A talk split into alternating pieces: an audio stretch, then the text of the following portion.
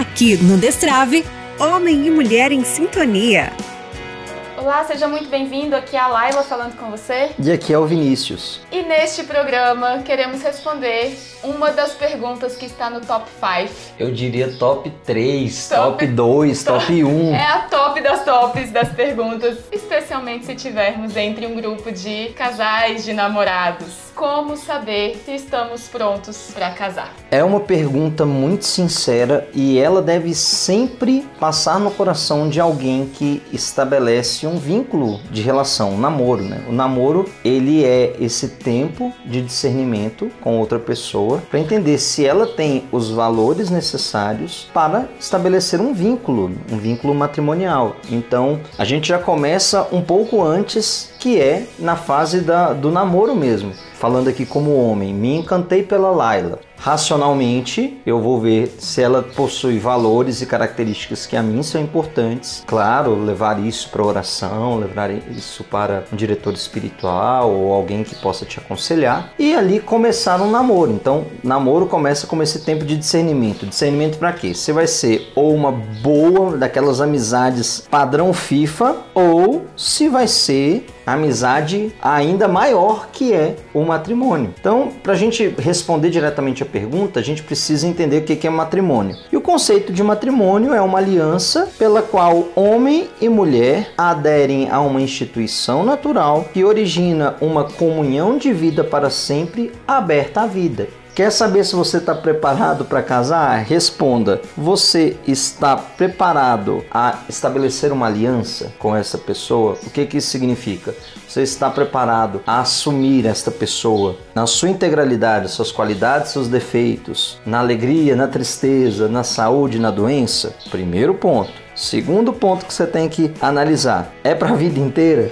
Você quer para a vida inteira? Você não é por uma uma empolgação de momento ali, um, um afã. Esse é um segundo ponto. Existem outros pontos. Quais mais, Laila, a gente pode ajudar essa, esse pessoal? Seguindo esta própria definição, percebam que nós temos a fala acerca de uma união, então, para a vida toda, mas também de uma abertura à vida. O matrimônio tem como uma das suas finalidades naturais a geração dos filhos. Então, nós gostamos muito de, de responder, assim, de convidar os jovens jovens a pensar nisso também, diante dessa pergunta: como saber se eu estou pronto para casar? Está pronto para ter filhos? Você, homem, está pronto para ser pai? Você, mulher, está pronta para ser mãe? Claro, quando nós dizemos aqui está pronto, né? Não é que você tenha todo o manual ali, lido, relido, se é que esse manual existe, de como educar uma criança, de como, enfim, levá-la à glória de, do céu, que é a finalidade do, da educação de uma criança. Não é estar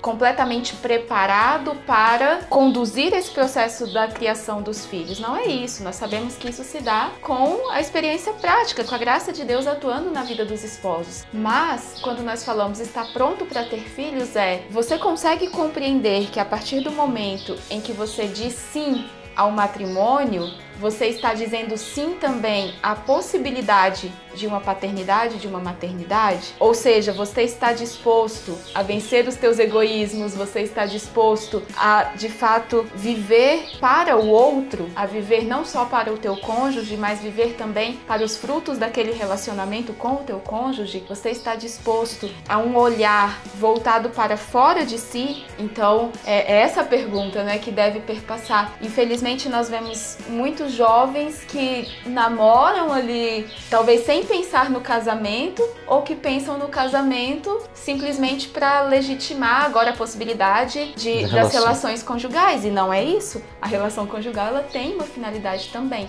Então, estar uma dupla disposto, finalidade. Uma dupla finalidade. Estar disposto a entrar nesta relação de comunhão de pessoas é também estar disposto a abrir-se à vida. Aqui eu quero chamar a atenção a esse verbo, né? Dispor. Você tem essa disposição, você está com essa disposição interior. Veja que tudo aquilo que a gente falou está em uma decisão. Parte está pautado em uma disposição interior. Você está disposto a assumir o outro, você está disposto a um relacionamento que tem como característica a eternidade, né? Até que a morte os separe. Você está disposto a ser pai? Pode soar assim, né? Nossa, mas eu não me sinto preparado, então não vou ser. Não, não é esse o ponto de preparação. É eu estou disposto, porque Deus só pode agir através da liberdade do homem. Se há no coração, no seu coração, homem, no seu coração, mulher, essa disposição pela paternidade e a maternidade, há também que contar com a graça de Deus que vem